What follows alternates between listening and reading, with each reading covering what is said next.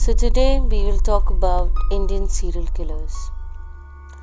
अगर तुम में से किसी को किलिंग मर्डर से दूर रहना ज़्यादा अच्छा लगता है, और तुम्हें ये टॉपिक्स नहीं पसंद so you can skip this episode and listen to my other family friendly content so let's start number one is auto Shankar एक ऑटो ड्राइवर है और उसका नाम शंकर है। वो पहले अल्कोहल वगैरह इलीगली ट्रांसपोर्ट करने में इन्वॉल्व था।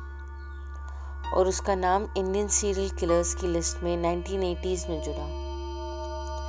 1988 में छः महीने के अंदर अंदर ऑटो शंकर ने नौ टीनेज गर्ल्स का मर्डर करा था।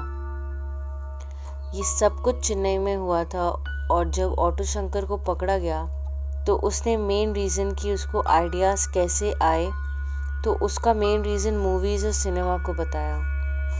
उसने बताया कि वो मूवीज़ और सिनेमा से काफ़ी ज़्यादा इन्फ्लुएंस था। एंड उनके अंदर सारे मर्डर वाले सीन्स देखकर ही ऑटो शंकर ने खुद सारी ये चीज़ें करी।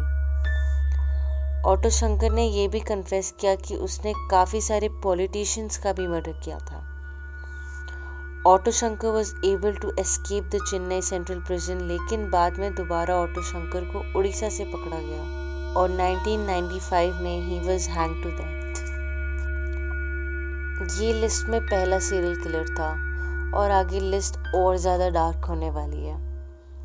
नेक्स्ट इज़ देवेंद्र शर्मा जो एक डॉक्टर था। देवेंद्र शर्मा आयुर्वेदिक मेडिसिन का डॉक्टर था। यही सुनकर दिमाग में आता है कि आयुर्वेदिक मेडिसिन वाला बंदा क्या कर सकता है? मतलब एक ऐसा बंदा कितने डार्क क्राइम कर सकता है?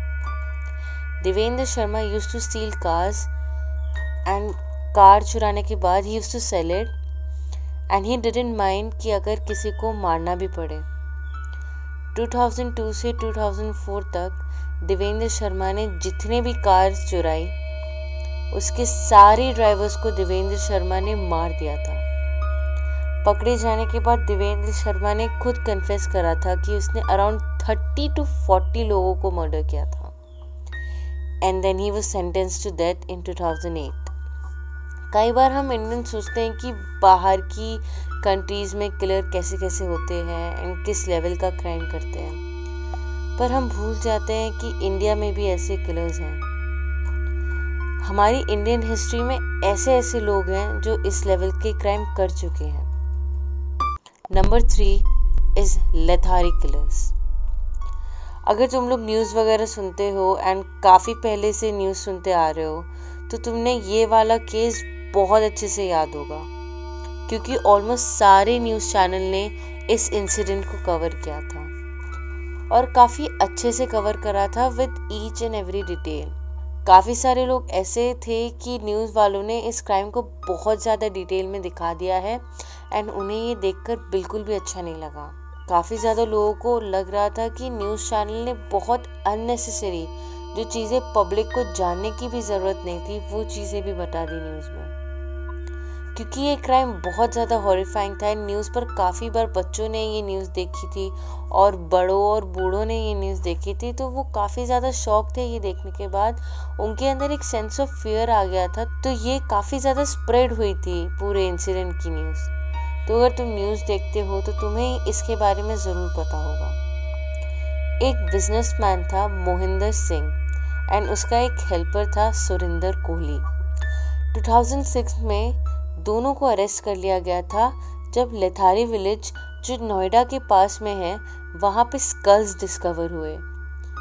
एंड उस स्कल्स के डिस्कवर होने से पहले काफ़ी सारे मिसिंग चिल्ड्रन की कंप्लेंट फ़ाइल हुई थी। एंड वो उन्हीं मिसिंग चिल्ड्रन के स्कल्स थे। कांड, वो कांड जिसे सुनकर लोगों का खून जम गया था। नोएडा के निठारी में डी फाइव कोठी से दर्जनों बच्चों की हड्डियाँ निकली थी और इस दिल दहला देने वाली वारदात के पीछे था सुरेंदर कोहली। उसने आसपास के 16 मासूमों के साथ डी फाइव की कोठी में बलात्कार और उसके बाद उनकी हत्या कर दी थी। हालाँकि मोनिंदर सिंह पंडेर को भी रिम्पा हल्दर केस में फांसी की सजा सुनाई गई थी। लेकिन इलाहाबाद हाई कोर्ट ने उसे बरी कर दिया था। सुरेंदर कोहली, फ़िलहाल गाजियाबाद के डासना जेल में बंद है।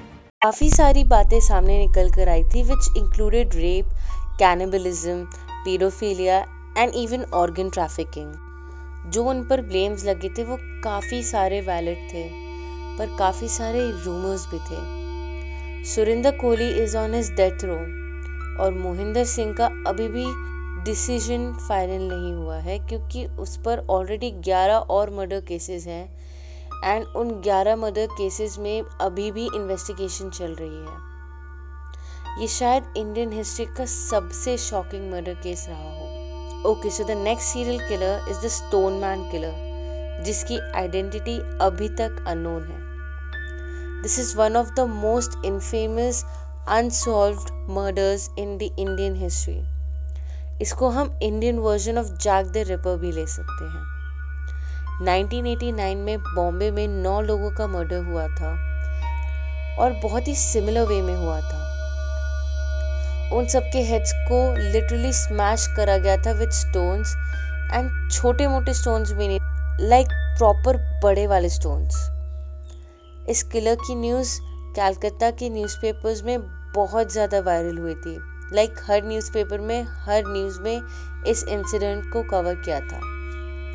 और ऐसा बोला जा रहा था कि ये कुछ किलर्स के बीच में कंपटीशन था कि कौन ज़्यादा लोगों का मर्डर कर सकेगा। ऐसी पॉसिबिलिटी बोली जा रही है क्योंकि इससे पहले भी कई सारे केस आ चुके थे जिसके अंदर किलर्स compete कर रहे थे कि कौन सबसे ज़्यादा लोगों को मार सकता है एंड दोनों को एक ही तरीके से लोगों को मारना होगा।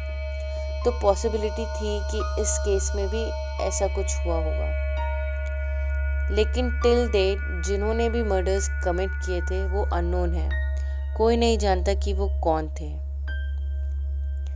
Now the final one is Amardeep and he is the youngest serial killer of India. Amardeep को बेगूसराय में अरेस्ट किया गया था पहली बार जब वो आठ साल का था।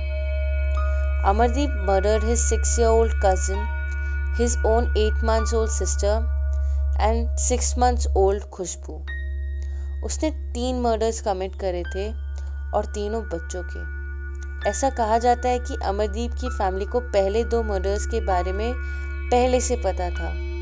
लेकिन वो कॉप्स के पास इसलिए नहीं गए क्योंकि वो फैमिली मैटर सोच के फैमिली में ही इसे सॉर्ट आउट करना चाहते थे।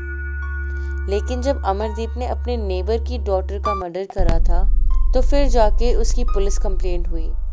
एंड फिर सब कुछ रिवील हुआ कि अमरदीप पहले भी मर्डर्स कर चुका है। And here is the creepiest thing जब अमरदीप को पूछा गया कि उसने ऐसा क्यों करा ही जस्ट स्माइल्ड एक आठ साल का बच्चा तीन मर्डर्स करता है और जब उससे पूछा जाता है कि उसने ऐसा क्यों किया तो वो मुस्कुराता है। तो गाइज़ आई होप तुम्हें ये एपिसोड पसंद आया होगा। You can check out my last episode about Indian Illuminati thank you for listening bye